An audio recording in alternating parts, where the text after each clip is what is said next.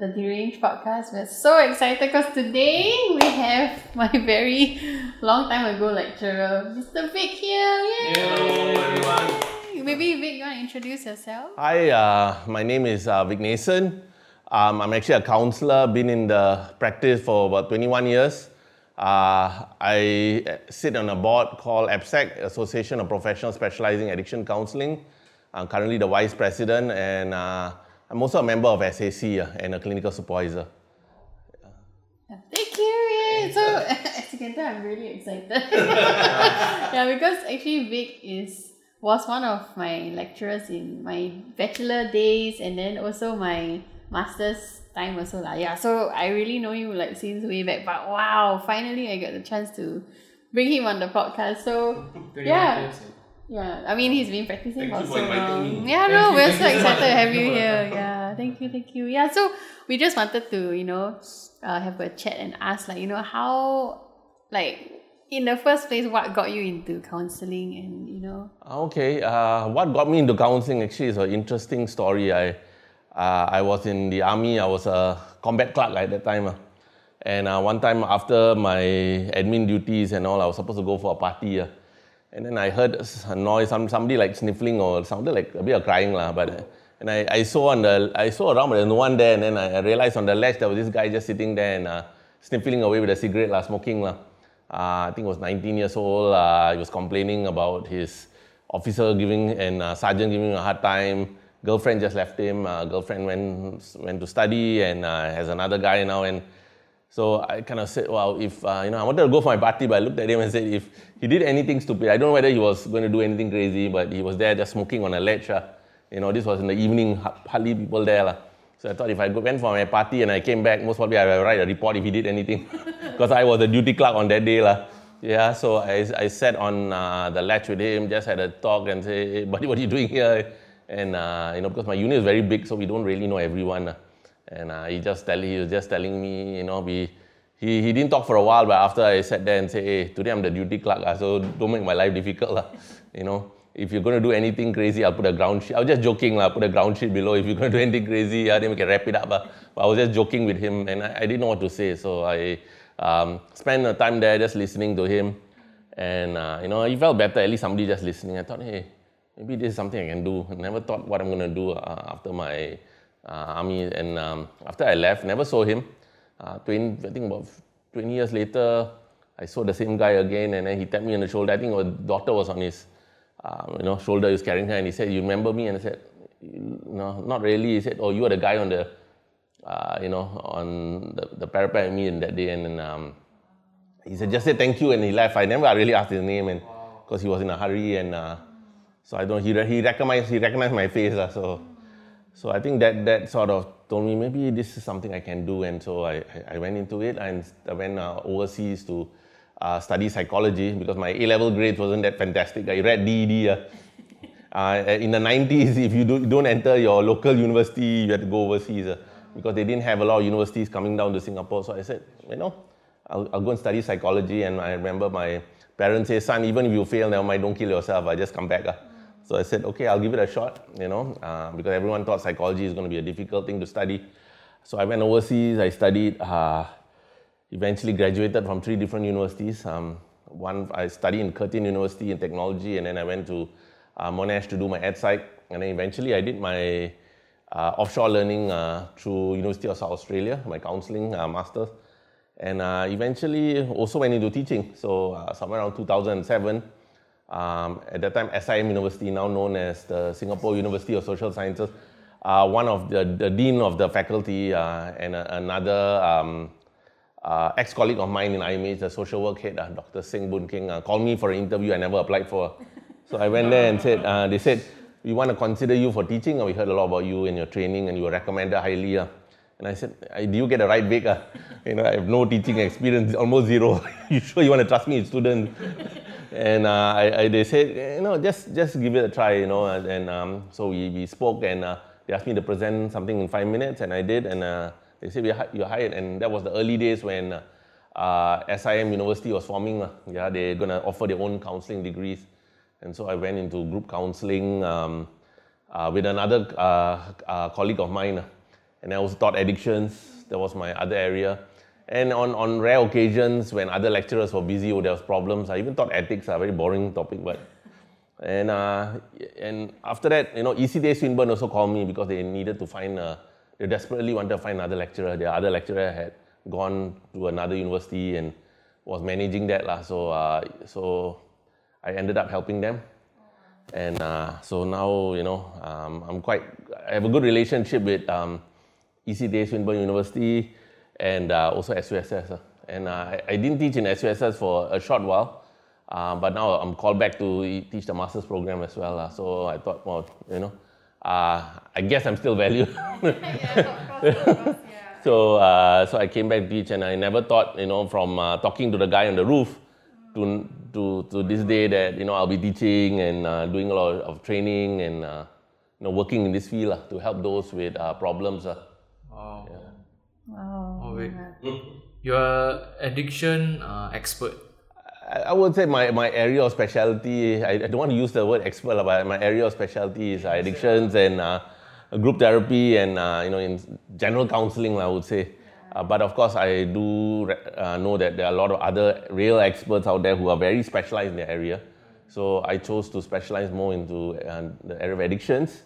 Uh, that's also another story. I, I worked in uh, Family Service Center, uh, 1999 to 2002, uh, Sinda Family Service Center, and uh, you know at that time, you know I was I didn't know much about addictions, and I had a lot of families I was working with, and uh, you know whatever the cat dragged in, uh, I had to see them lah. You know family problem, kids problems, all kinds of other problems. lah.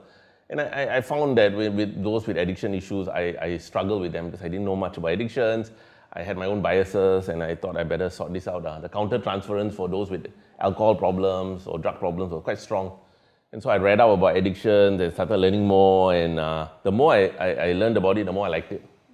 And then uh, in uh, early 2003, or actually late 2002, um, I applied for a job in in uh, addiction facility, and um, I I got uh, picked. So I was lucky, and I've been working in the addiction fields since then.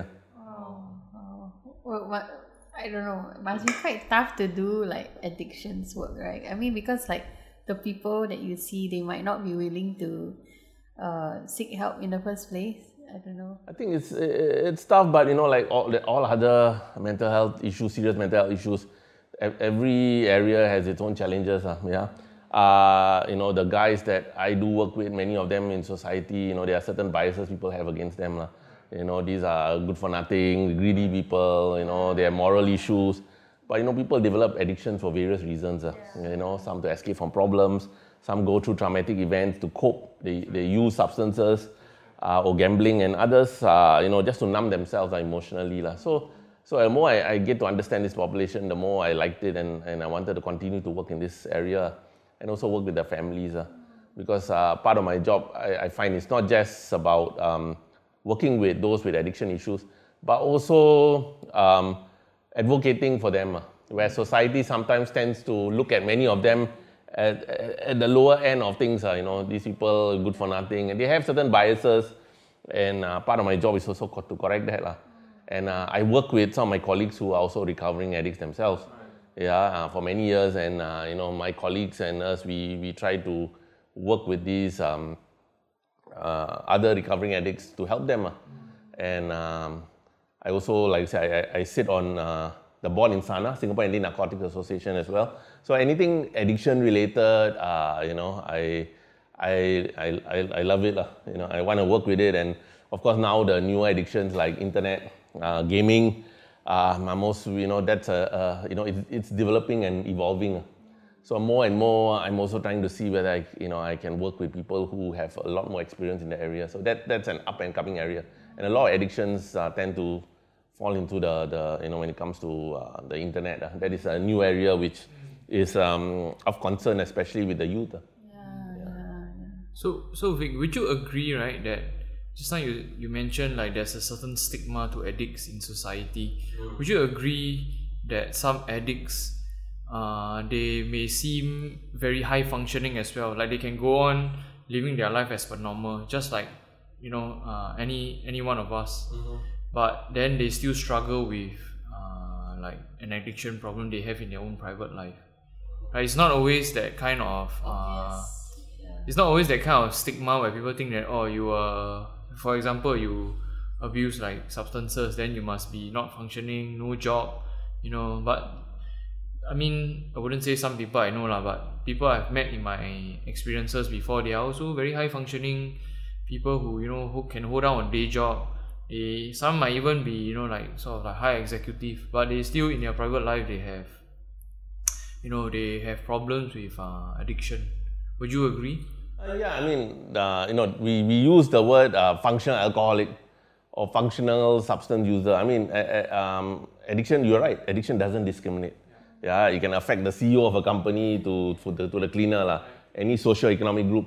This, this word high functioning, yes, they are able to commit to many areas of their life, but that and, and but substances slowly seeps in and more and more they will need higher amounts you know we call it tolerance uh, they build tolerance to it more and more they'll need higher amounts to function and over time it will eat even more into their so-called functionality uh.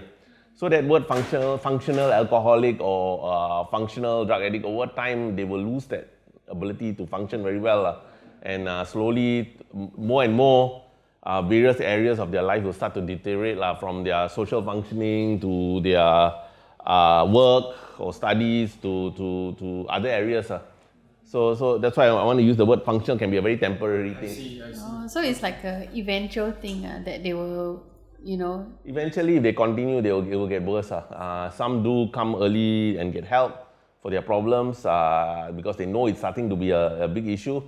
Others wait until it, it sort of deteriorates down the line and more problems start to develop, then they decide to, to get help. lah. And others may end up in the hospital or the emergency room for an overdose or, or, or they may get into some something serious like accident and, and then decide I better do something about this. But you know, the earlier of course they come for treatment, the better.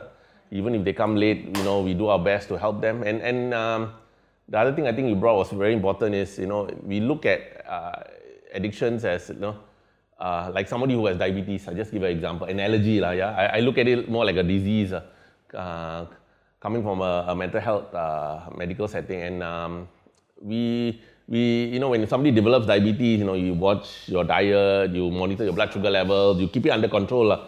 Addictions is just like that. Uh, you know, you connect to the right services, uh, you go for your treatment, whether doctor or counselor, uh, you follow up with support groups, you make uh, major lifestyle changes. You know, it's not just about stopping the drug or alcohol or gambling or, or other behavioral addiction. You need to change yourself as well. Yeah, being honest, uh, you know, being open about learning, taking feedback, uh, making major lifestyle changes, connecting the right group of people. All these are very important in recovery. And if you can put that in place and keep it under check, you know, you can maintain this condition with no problem at all. lah. But somewhere along the line, you get overconfident, you think I know, I know too much, you know, or you know, you don't deal with uh, things that come, um, unforeseen circumstances, for example, that, that come up and you don't deal with it in a healthy way, um, you can fall back uh, into the condition again. uh. So we do say it is a, a relapsing disorder. lah. Oh, so so would you say that you know like people always think that oh once you get an addiction it's like for life you cannot get you cannot get a cure you cannot get out of it right? is it true we, we, we, I mean, I don't want to use that word curable because curable means you'll never get it again. But we use the word treatable. lah. And it, it's like diabetes. I, I use that as an example, just an analogy. It's like, like another chronic illness or COPD or some other chronic illness. ah. It's keeping the condition under control, putting the necessary steps or taking the necessary steps uh, to keep the condition under control. Addiction is just like that. You know, some people 20 years later have the potential to relapse. But it doesn't mean necessarily they will. lah. Yeah, because if you are able to tap on support systems like support groups, for example, uh, Alcohol Anonymous, Narcotics Anonymous, uh, some other counseling run uh, addiction groups, you are able to tap on uh, resources in the community or even uh, places that offer addiction treatment like uh, We Care Community Services, SANA, uh, and uh, many other agencies that are coming up. Uh, uh, even Rotary FSC, Clementi, they have a Soberize program. So there are many new agencies wanting to work with people with addiction, problems. Some work more with alcohol, some work more with drugs, and places like We Care, for example, they work with all addictions. uh. So more and more people have interest in this area. I'm glad. Many years ago, when I when I thought, uh, if you ask people, you know, uh, who want to do addictions and who want to work with a group that works, uh, you know, that want to rehabilitate those with uh, who uh, who come under the terrorist act, addiction will be slightly better lah, than those who are under terrorist act. Lah. Uh, but now, you know, you say more and more people have this interest. And I think that is the most, uh, uh, you know, uh, a nice thing to hear that more and more people want to work with this population uh, who many people in society have put down or don't have trust in. Yeah. Can we can we dive deep a little bit about like addiction? Like when like maybe just to define addiction, what in your professional opinion, what would be defined addiction? Because if you ask an addict like, hey, are you addicted or not? Usually they say no, they will, they will, I mean they will say they're not they are not addicted, right? So like in a professional opinion, what is addiction? What what would you define an, an addict? I think to keep it in, in three simple words, we look at it as a chronic, uh, progressive uh, relapsing disorder. Lah, yeah? I use the word disorder. Some people don't like the word disease. Some people don't like to, to call it an illness. You know, different, there, there are different groups that have a different view about addictions. Uh. So I'll call it in a general disorder. And, um, you know, it, you don't just develop addictions like that. There's always a mental health link to it. You know, people have serious mental health issues and that can, can eventually lead into using substances or going into a, a, a, behavior like gambling or the internet that can, you know, if they don't deal with their mental health issues and it continues to uh, get worse, then whatever they are doing is going to be a coping mechanism that can become also dysfunctional. and some people develop their addictions that way. Uh, but others may develop, like say, their addictions, you know, for example, they play golf or something, get injury and there's pain, they go for treatment, but those things are not, not, not, not managed properly can also become addiction. Or some people go like say online, yeah, online shopping and online. And uh, some of that, uh, of course, there are also underlying mental health issues. It's not just because you go online shopping, you're going to have a problem. Or just because you use substances or you go to alcohol, you're going to be uh, an alcoholic. Uh. There, there has to be other serious mental health issues that come in uh, that sort of complicate the, the situation. So we look at it at risk factors and protective factors. The more protective factors you have, like good mentor, connecting to right resources, dealing with your health issues in a, in a healthy way, having, having right group of friends, uh, learning self-talk and telling yourself, you know, some things I need to, to ease a bit, the better. The more risk factors you have, genet- genetics, parents have addiction problems or mental health problems. Um, you know, you live in an environment where people are using, you join gangs at a very early age and, uh, you know, there's a lot of peer pressure to use this stuff, you know. Uh, and so the more risk factors you have, the more it can push you towards you developing an addiction. So even though you have risk factors, but if you have a lot of protective factors, the chances of you developing it will be much lesser. Yeah. Oh, wow. Wow, that's actually quite a lot of things to to consider actually because I know there are some people. So so in my perspective, uh, my limited perspective, I think that you know when people have a addiction, it's more. I always think that you know it's the intention. You know, like am I using this to cover up something else or to like fill up my time? Then I thought that you know that would be considered like an addiction lah. You know, like some people like but then you mentioned like you know it has to be a progressive. Yeah, progressive and it has to have come with a serious mental health issue 1st mm-hmm. Yeah, so I I didn't know that lah. You know, and there's something very cool that that yeah because usually I know that there's a they call it what comorbid right? Is Comorbidity it? means there is a, another condition. Sometimes people have severe depression yeah. and addiction. Sometimes people have multiple addiction, have gambling and alcohol or even drugs uh, sometimes, they, like I say, like it can be schizophrenia and um, uh, drug addiction. So people with serious mental health issues also, it's quite common for them to also have uh, substance abuse issues or, or, or um, other addictions uh, because they may be using the other thing as a coping yeah. for whatever mental health they have. Yeah. So, and, mm-hmm. sorry, sorry. Yes. So what I'm saying that that becomes a little bit complicated because you cannot just say I treat one, I don't treat the other. For example, I treat the mental health, by I leave the addiction, the mental health issue gets better. But if the addiction doesn't get better, they use the stuff. That will that will cause problems for the mental health, and they relapse. Uh. Oh, you treat the addiction, but you don't treat the mental health, and then the addiction, uh, you know, the, the addiction gets better, but the the mental health part of it uh, sort of deteriorates, and they'll use substances. Uh. So we call it the fireman dilemma. Two fires burning, you got to put out both at the same time. You cannot say I put out this and then later I'll put out that, depending on how severe one of the conditions is. Uh. If both are just as severe, then you concurrently need to work with it. So we usually work in a multidisciplinary team with psychologists, psychiatrists, uh, counselors, uh, other healthcare workers, uh, other allied health individuals. So you know it takes a team effort and the, and the community as well. So there's no one person that can can help this this this person with addiction problem. You need the whole community to come together. And I think one of the important things we always have to respect other professionals out there Yeah, each one has their strengths, each one has their, their, their niche area. Some clients uh, or even patients may need uh, a few resources, some may need more. And nowadays, addictions, uh, they look at it as a spectrum. Under your diagnostic manual, they call it a DSM 5. They look at it as spectrum. Some people have a little bit of problem. It's still a problem, uh, but you know may need less resources, more education, and and uh, you know doing controlled drinking, for example. Some people may be more severe. They have all the chronicity of their addiction, where they have physical problems, physical deterioration. That you know abstinence would be the best way of approaching it, lah.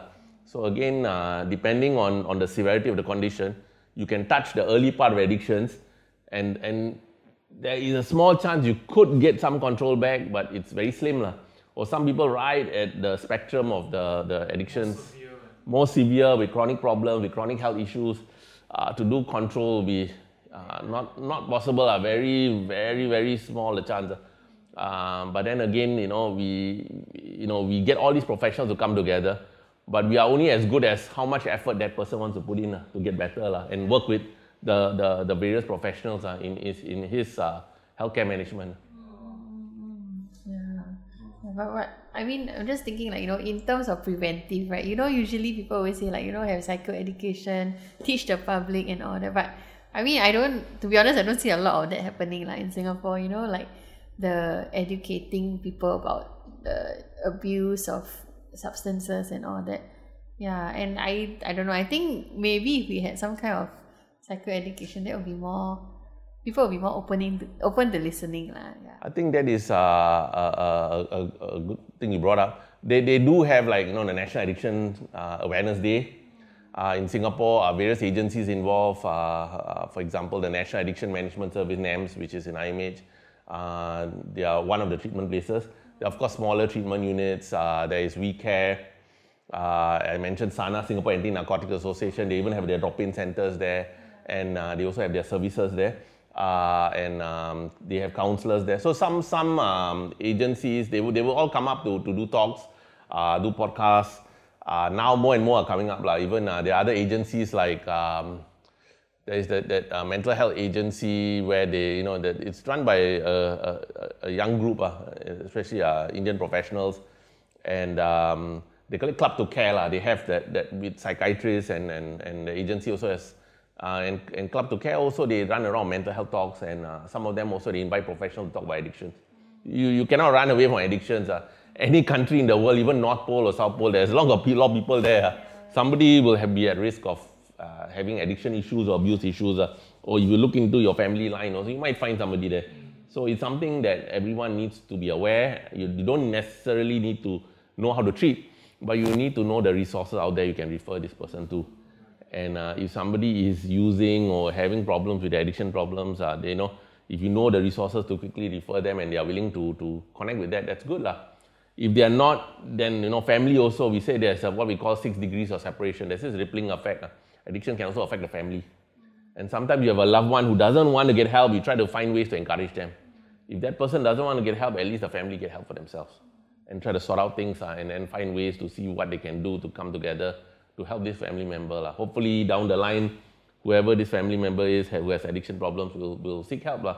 But more and more, uh, there are more and more help resources now in Singapore when it comes to addiction as compared to 10 or 15 years ago. La. So that's a good thing. But with more help, also you see addiction cases increase, right?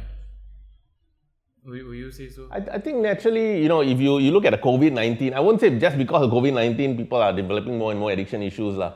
But the COVID 19 has definitely amplified things. So, those who already had problems, the COVID 19 might make it worse. And uh, some of them, um, you know, like I say, you know, during COVID 19, you lose your business, you were starting up something new. Uh, you work from home also is not always a, a, wonderful thing because sometimes you also have your kids, you have a lot of things in the house uh, that can also add extra stress. Some people are worried, you know, will, how long will I be in my job? Uh, others are, you know, uh, limited. They like to go out. They like to, to go travel. And you suddenly restrict them. They feel very enclosed. Uh, and with so much restrictions and so much control, um, you know, this can also create problems for your mental health. And that's why, you know, there are a lot of other, uh, you know, um, groups out there that talk about connecting to nature. Uh, you know, whether Sungai Buloh, whether you go MacRitchie, whether, you know, sometimes it's good to go out there and just just connect, lah, you know, and, and, and when, when you can, of course, being safe, keeping safe as well. So the COVID nineteen is not something currently that's going to go away. You know, so you know how can we, you know, with this limited uh, um, kind of situation we have, how can we make the best of it? And uh, I think I'm I'm very worried, uh, especially with the youth population. You know, when I grew up, you know, we, we jump on trees, climb up here, fall here, catch that tadpole, you name it, lah. You know. Now with this this younger generation, I'm worried for their mental health because they are going to uh, uh, be, you know, on the computer a lot of times. The way their world is more like more concrete jungle than natural beauty. Uh, parenting has changed also over the years. Parents are also busy working. So, so, so all these things are going to add on. Uh, if it's already stressful for adults, I wonder for the kids how. Yeah, more for kids. So Like that's that constant, constantly being bombarded by like you know like games, peer pressure, that want your internet, wow, yeah. internet, and you know like pornography. Uh, addiction also is a rise in youth as well, right? and no one monitors some there are some parents that do monitor what your kids serve they don't just give the devices but there's also that, that, that responsibility and, and they, they say look i love you. I'm going to check on you here and there because you know you're still young. You know there are a lot of a lot of unsavory characters out there on, on, on the internet you can access. And this is the you know this last 20 years people can broadcast themselves on the internet without having to go to a studio professional studio you know. You make a fool of yourself maybe in a local uh, TV station here, maybe some people will know within Singapore. You make a fool of yourself in the internet and do something very crazy, uh, then you know a lot of people know about it, and so you can become famous. Yet you can also become infamous, and you know if some things, uh, the cyberbullying and all these these things you never heard of many years ago, lah. Yeah. Alright, yeah. Like now, sorry, I think now in the recent time, there's this people are more addicted to having validation through, you know, like Facebook. I must get a lot of likes. Dopamine yeah. hit when they get the like. Yeah, the yeah, I, Must I post something nice so that my friends will like. Yeah. you know that, that that's a phenomenon you know like in gambling we call it intermittent reinforcement or variable reinforcement lah. in between you are getting something good lah. so example when you gamble even when you're losing uh, a lot of gamblers who with problems uh, have won very big before and uh, of course yes part of gambling you win and lose uh.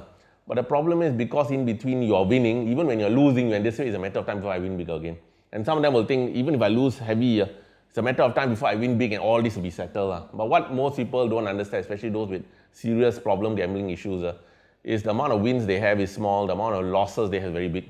Yeah. The same thing applies to the computer. Inter, we call it a variable or rein, uh, variable reinforcement or intermittent reinforcement because in between you're getting likes. The internet speeds are going faster and faster and faster. So in between you're checking your phone. Uh. Some people they call it the phantom ring. Uh. You think oh, something is coming there. Like you check because you're constantly getting a lot of your self-esteem and uh, how people view you through Snapchat, Instagram. You know, you can filter your stuff, and all that is reinforcing a lot of things that are not so good, lah. Yeah, you, your, your self-image is tied to how people think about you on the internet. Yeah, and uh, especially with teenagers, you know, brain is still developing. The the frontal lobe only fully develops around 24, 25 they, they, they are susceptible to all these kind of things that, that come to the net who gives them likes who who says certain good comments.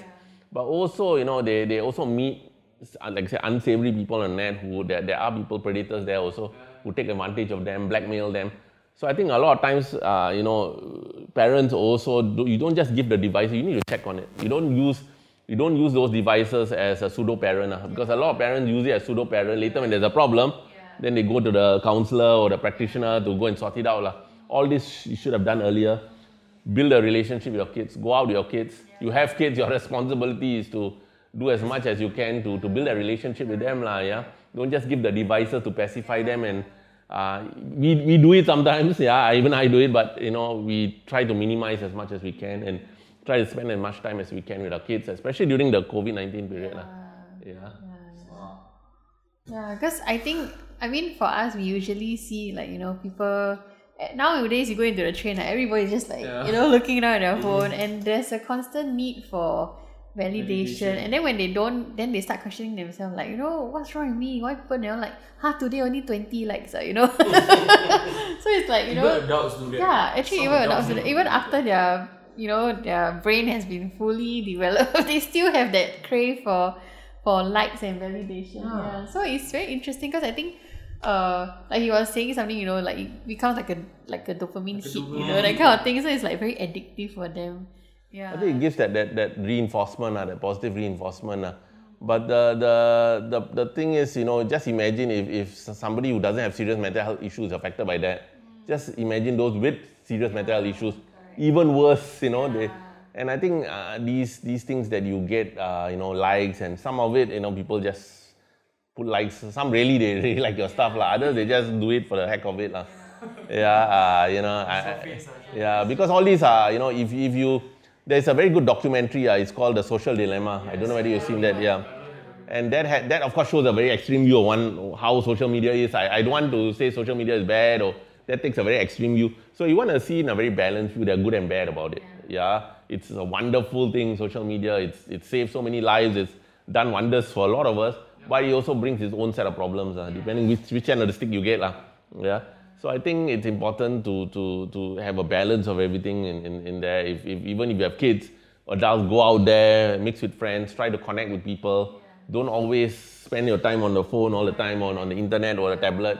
And uh, people are also getting, I won't say we are getting lazier, but things are getting too convenient. So, you know, your Grab, food, and uh, your other, you just ordering and people are not exercising. yeah?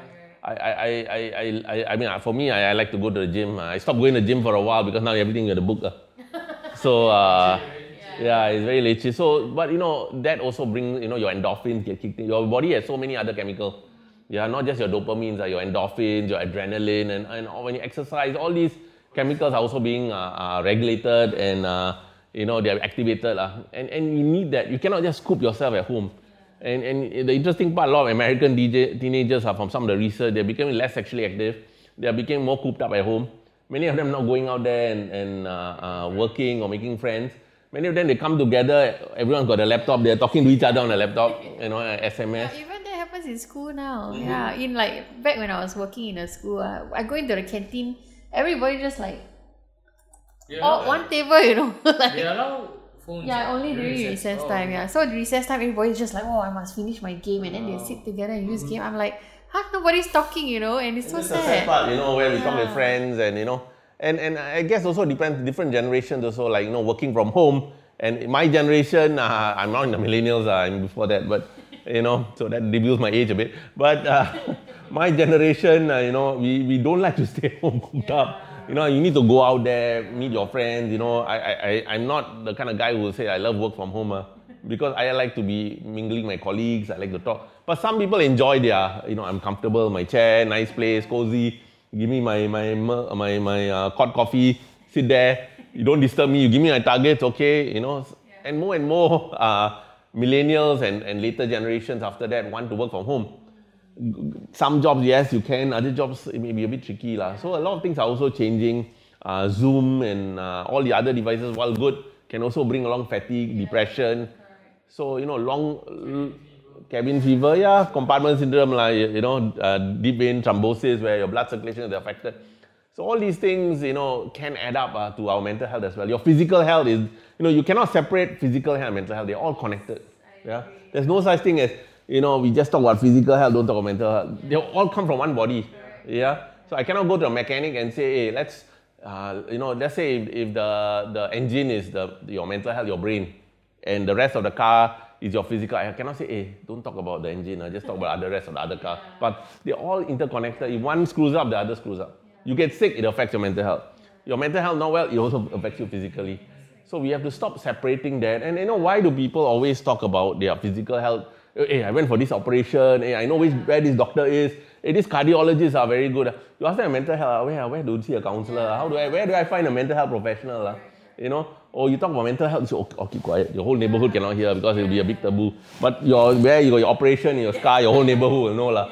Why, why, why is it, why can't mental health issues be treated like physical health issues?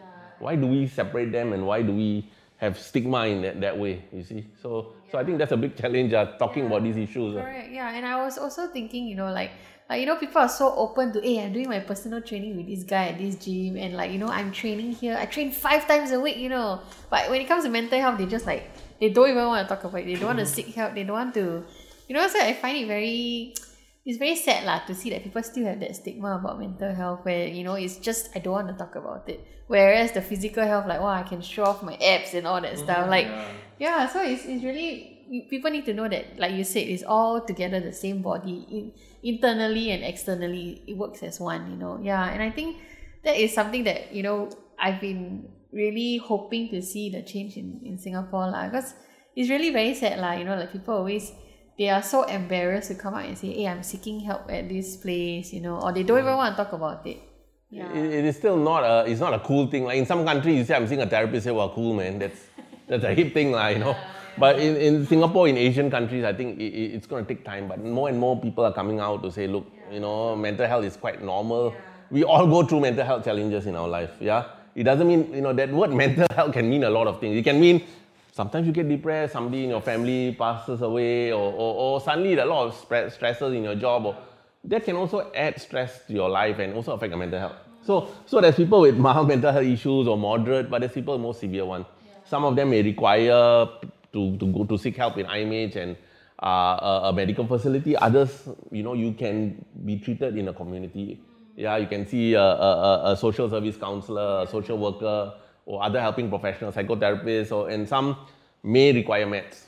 So I don't want to say that you know you go and see a, a medical professional, a mental health professional, psychiatrist.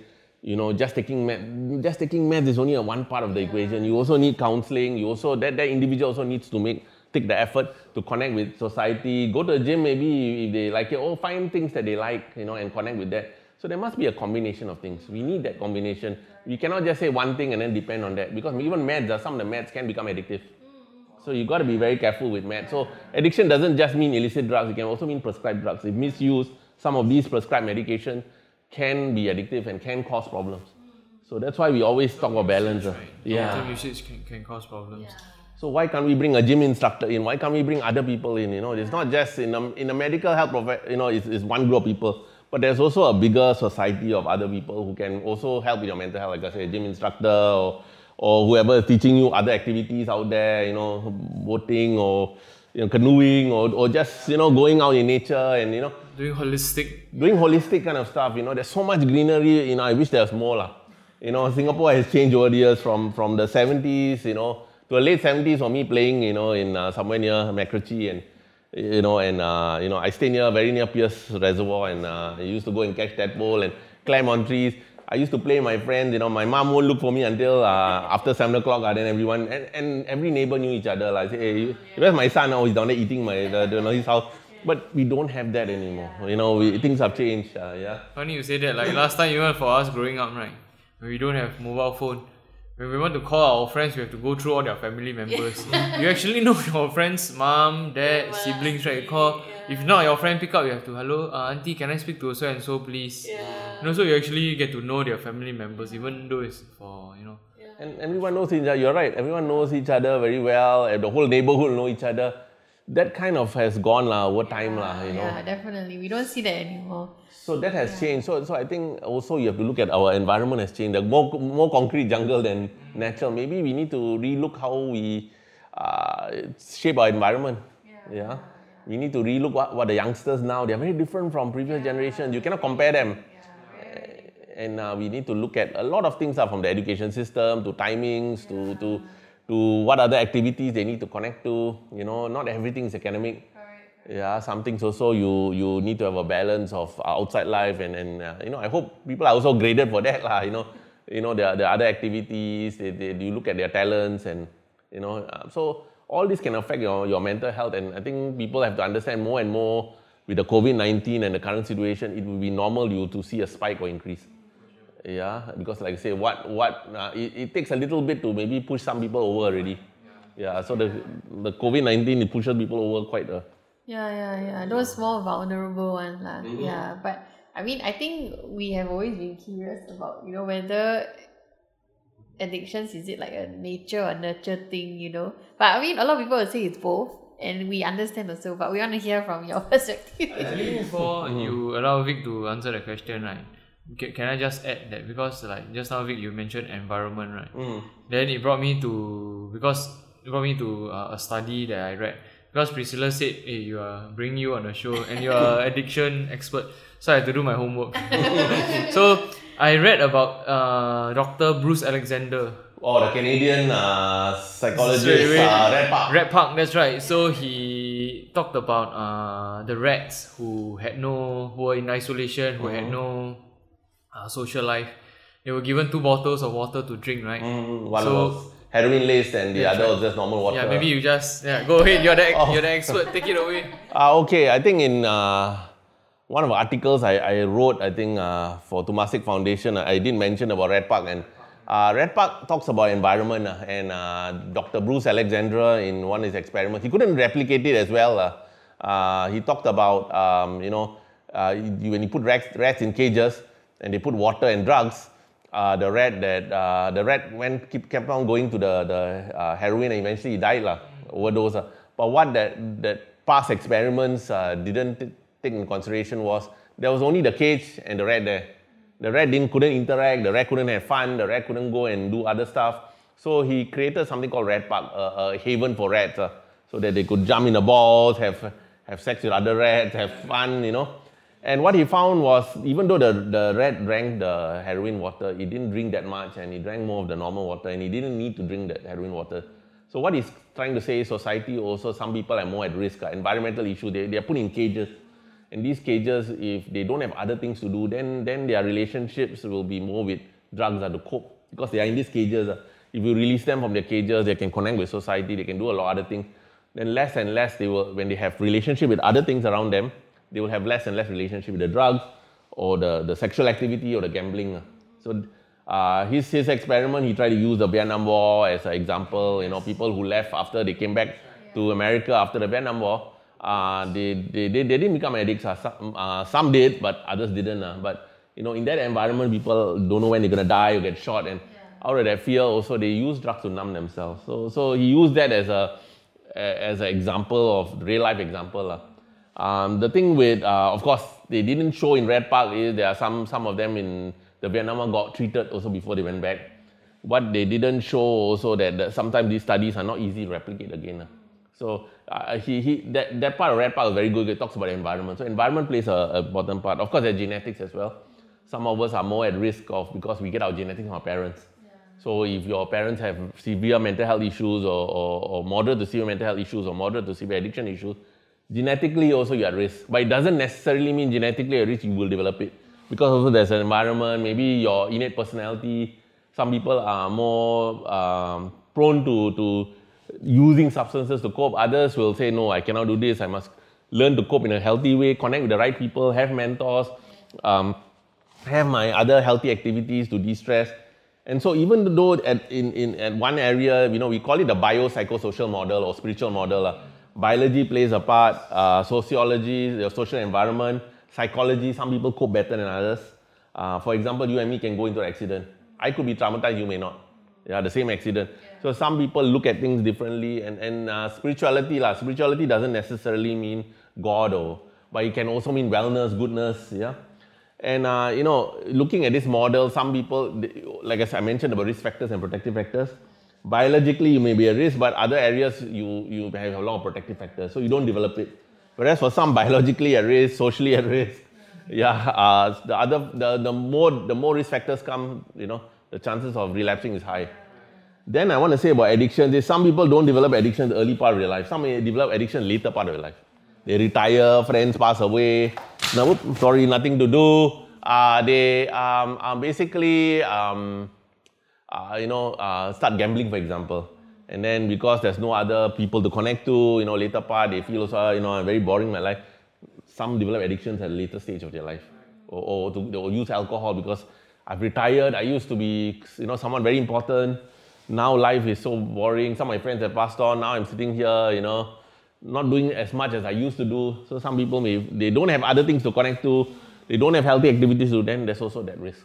So addiction doesn't necessarily have to begin at the early phases of your life. It can also begin at later stages. Different life phase Different life phase and uh, coping uh, because uh, you know at, at different developmental stages also we worry about different things. I don't I don't worry about my, my life and that maybe at later stage. You know if I'm very young unless of course you have illnesses uh, that's different uh, but or pre-existing illnesses but you, you don't talk about that or you don't so early uh, yeah. At a later stage as you get older you worry you get sickly you you know naturally also we deteriorate as human beings. So you worry, and so there are certain thoughts, and if those are also not sorted out, uh, you know, you don't have friends and family. Some people do live alone, very lonely. Some of them they are they outlive some of their family members, even their children. Then it, it's not easy, and, and we need to see what we can do to help this group. So different groups may need different help, and of course the younger younger group we want to look at more pre- preventative work if we can. Uh, the earlier we intervene, and it doesn't just happen at a at a at a counseling level or at an agent, but also schools, uh, also other agencies that work with kids. Uh, you know, the curriculum. I think MOE is looking into it and trying to work on it, but you know, it's always a work in progress. Uh. Yeah, yeah. Back when I was working with teenagers, right, I see like out of ten addiction cases, uh, addiction to internet and gaming, all that. Nine of them are, are very socially isolated. Like, you know, at home, the parents are always working, they got nobody to talk to, and no friends want to hang out with them. So they find comfort in the gaming where they have friends talking to them online or that. I think and then they the parents will come to me telling me like, Hey, why is my son like that? What what happened? What went wrong? Then I, I want to tell them, you know, like from the beginning, you know, don't your child is so isolated, so alone. So I, I feel like the environmental factor is very important mm. also. Like the like you know, if people have more connections, more things that they want, they feel more fulfillment about outside of gaming. People only turn to gaming and online when they feel like oh boredom lah, or like lonely or like down, but they don't have other ways of coping. Then they feel like okay, oh this helps. And then when when they feel very shook playing the game, uh, then after that they like oh and every time I feel sad, I must always go back to the game. Then I think like the- It reinforces that behavior, lah, you know, and they don't have other things there to, to help balance it or counterbalance it. yeah. Then that becomes that coping mechanism. lah. And, and, and you brought an important point because some people also have social skill deficits. Some people also who use, because I don't, I don't want to say everyone who goes heavily into the internet, uh, long hours is an internet addict. ah. Because there are also push and pull factors. The internet has pull factors, but there's also push factors in the environment, family problems, family issues. Um, you know, nowadays you use the internet virtually for so many things. Yeah. For everything. lah. And when somebody tells me smartphone addiction, I say it's not so much it's not so much the phone, it's what the phone can do in terms of accessing the internet. It's still back into the internet. That's that's a good and bad uh, kind of creation. Uh, you know, and um, I think what what we need to understand is that uh, you know um, some some kids are, are more prone to going to the internet and slowly developing addiction because their environment there's nothing healthy there. And some of them spend long hours on the internet for various reasons. Not necessarily there may be a problem, but they could be doing their homework, socializing with friends, some of them doing certain projects. All this you need to take in consideration. Do the parents go and check what your kids is surfing, what they're doing, and do you take do you take the trouble to go and have a relationship with them, take them out, go and spend time? And you got you got to do this much earlier. If you can do this during their pre-teens, it's important. Because once they become teenagers, they're naturally also growing up. They're also kind of pushing away from from their parents because they also want their sense of identity. They also want to go and when older teens, you know, they have this sense they want to, going to become adults. So if you don't have that early relationship with them in their early preteens when they're still following you around the house and you want to form a relationship later, it's going to be very difficult. And I think that, that yeah. yeah i think the first 10 years is like super important because Mm-hmm. that's where the is their formative years where they learn you know the secure attachment to the par- the parents and like you know what family means to them and if that first 10 years is not as uh, strong uh, for them when they go out uh, everything else is going to be more attractive than home you know Mm-hmm. yeah yeah so i think Limbic, ah, you say. Huh? Limbic system. Yeah. you tell me. Ah, whether the limbic yeah system so so like emotionally at home there's no connection there's no one for them to feel like i can go back to so mm-hmm. everything else like computer or like drugs and everything is just more exciting lor, you mm-hmm. know It's like right yeah punk over again. Yeah, right? exactly. You So got no actually- so the Yeah. keeps going back to the Yeah. cocaine laced water. yeah yeah And children are not going to have that reasoning power as, as adults. They look at everything, they take a snapshot of things. So emotionally, they're going to be charged. Like you say, you want to talk about limbic system and emotional system. Uh, you know, they see things from from uh, uh, like you know taking shots and camp. They don't know how to decipher it until much later as they grow older.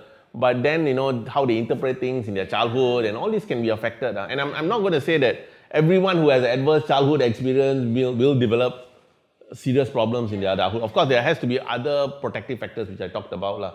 So when somebody says, "Oh, this person has ad- uh, advanced uh, ad- adverse childhood experience," I say, "Okay, you know, or, or they're beaten by their parents, then they will de- develop later trauma and problems." ah."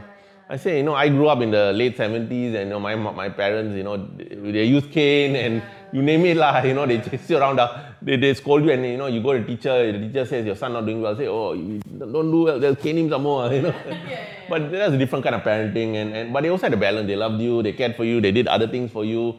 You know, you did. So there's also a sense of discipline then, but there's also a balance of other things. So it's not just purely abusing the kid and, and not, not doing other things. So I think that balance needs to be there.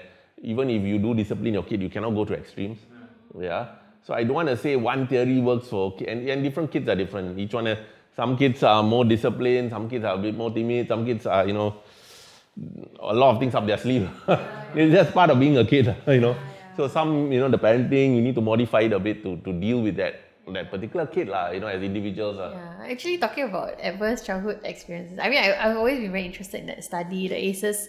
And then I'm just very curious, like in Singapore, do we, do the doctors actually, or psychologists, do they do the questionnaire with the I think it depends. Uh, most uh, most of them who are into this, yeah, they would have their tools and, and, and, and screening tools are guides uh, yeah, yeah. that gives you a little bit of, of to see where this person and, and tools help, but tools shouldn't be the only thing you depend on. Uh.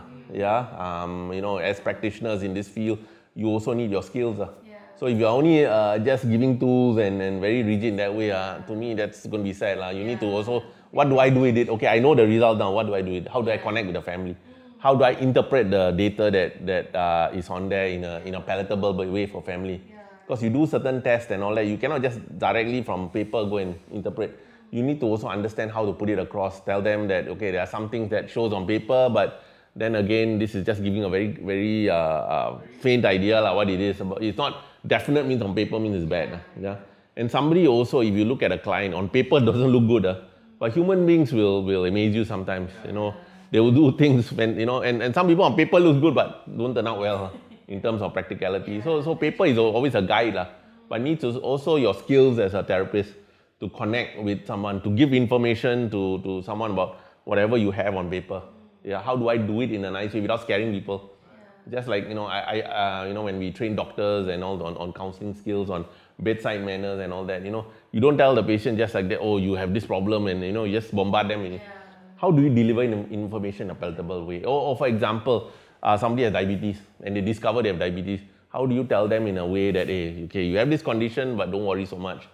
You know, there are also other things that can counterbalance it. You know, instead of saying you have this, it's very bad, and yeah, yeah. Yeah, and then auntie say, oh, uh, ayo, I cannot go for my buffet. I cannot eat all the. Ayo, uh, you, do, you don't give the information properly. You don't regulate it. You don't uh, package it. You don't highlight good and bad. You don't normalize some things. You know that person is going to have that extreme thinking, and the more they're going to be resistant to doing making changes. Yeah. So I always say, you know, we change and you also need to build a relationship with them and don't bombard them with information. Ask them a little bit. And ask them, do you understand what I just said? And sometimes when they are shocked, they just heard the information, give them some time to process things. Uh. Don't jump in to give more information. Uh. Because, you know, just, just hearing the news that I have a certain condition is already, uh, uh, just they're in shock. lah. So we have to give them time to process it. Uh. The problem is, there are a few practitioners, they, are, they, are, they care for, for the, the patient, but the way they deliver it, yeah, yeah not, not the best way to do it. lah. So, yeah, they can improve. And that's part of it also being a, a professional. Can you be a healer yeah. even before giving the medicine?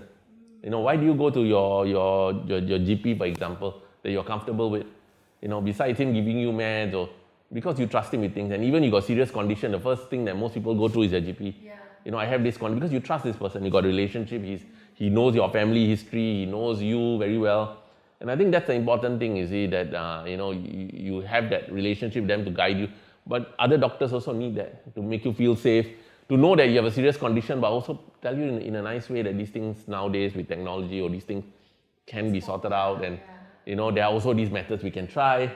You know, don't stop from doing certain things that you usually do. But of course, you need to make some lifestyle adjustments. Yeah, so I think that's important. So counseling is not left to the realm of counselors or therapists.